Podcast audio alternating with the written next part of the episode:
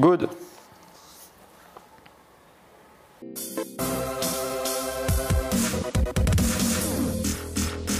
Alors aujourd'hui, on parle du deal LinkedIn-Microsoft, le plus gros deal qui ait jamais été fait dans les social media, puisque ce deal a été de 26 milliards de dollars. Vous vous rendez compte, 26 milliards de dollars. Remettons en perspective les deals qui ont été faits dans les social media. Pour ça, la database de Piwi, qui a été hyper bien faite, Piwi, euh, si tu nous regardes, euh, on va se servir de ta database. Souvenez-vous, les amis, Facebook avait acheté Instagram pour 1 milliard. Google avait racheté YouTube pour 1 milliard et demi, un peu plus d'un milliard et demi. Microsoft avait racheté Skype pour 8 milliards et demi. Facebook avait racheté WhatsApp pour 19 milliards.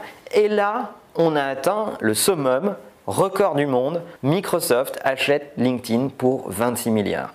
D'abord, c'est un deal jamais vu. Et maintenant, Qu'est-ce que ça veut dire? Je ne sais pas si vous avez eu ça autour de vous ou pas, mais euh, Emma ou Bertrand, moi j'ai des mecs qui ont commencé à me dire Oh là là, je vais fermer mon profil LinkedIn. Je trouve ça, mais d'une bêtise, mais profonde. Comme si, euh, du fait de ce deal, la valeur intrinsèque de LinkedIn disparaissait. Bah non, elle disparaît pas. Vous pouvez continuer à faire la même chose dans LinkedIn, continuer à faire du business, rencontrer des gens, détecter des talents, tout ce que c'est très bien faire LinkedIn.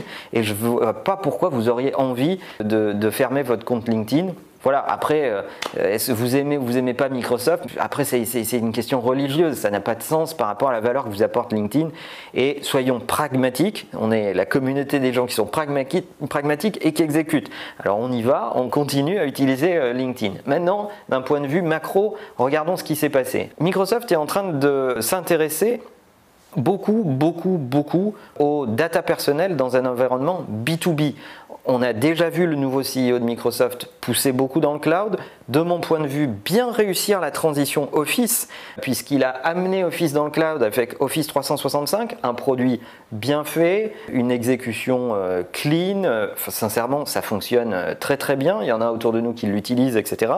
Même si on est plutôt Google, euh, Google Friend dans la maison chez chez Imakina en France en tout cas, Microsoft est en train de bouger vers ces sujets-là. Donc bouger vers les solutions B2B autour de la data et de votre écosystème de business.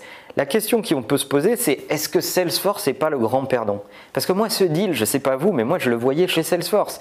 Alors, il y a quelques semaines, Salesforce a annoncé un deal colossal avec Demandware pour combien?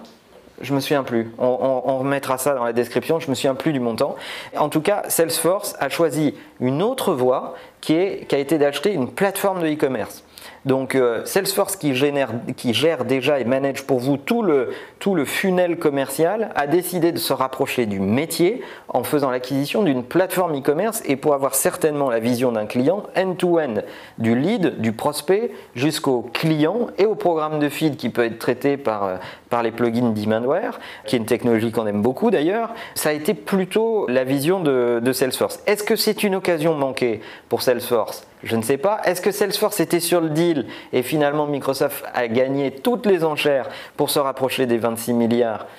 Il y a des chances. Il se dit que Salesforce était évidemment, euh, sur les rangs. En tout cas, c'est intéressant de voir, de voir comment le business des éditeurs et des plateformes est en train de se mélanger. Les éditeurs classiques qui venaient pas forcément du SaaS, les éditeurs du SaaS, les plateformes on-demand, tout ça est en train de se mélanger et de se polariser dans des environnements B2B, B2C, solution-centric. On avait déjà vu d'autres moves. Souvenez-vous de, ce rachat qu'on voyait pas venir avec The Weather Company qui a été racheté par IBM.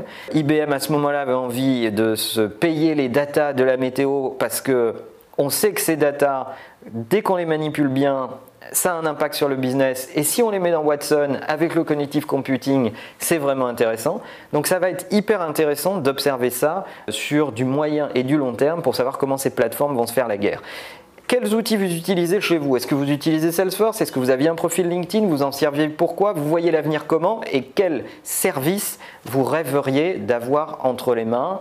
Faites communiquer Facebook, WhatsApp, avec votre LinkedIn Qu'est-ce qui, vous plairait le plus? Le service idéal pour vous, racontez-nous dans la description. Voilà, si ça vous a plu, évidemment, abonnez-vous parce que c'est la meilleure façon de nous soutenir à la page Facebook et à notre chaîne YouTube où on a besoin de vous. À bientôt.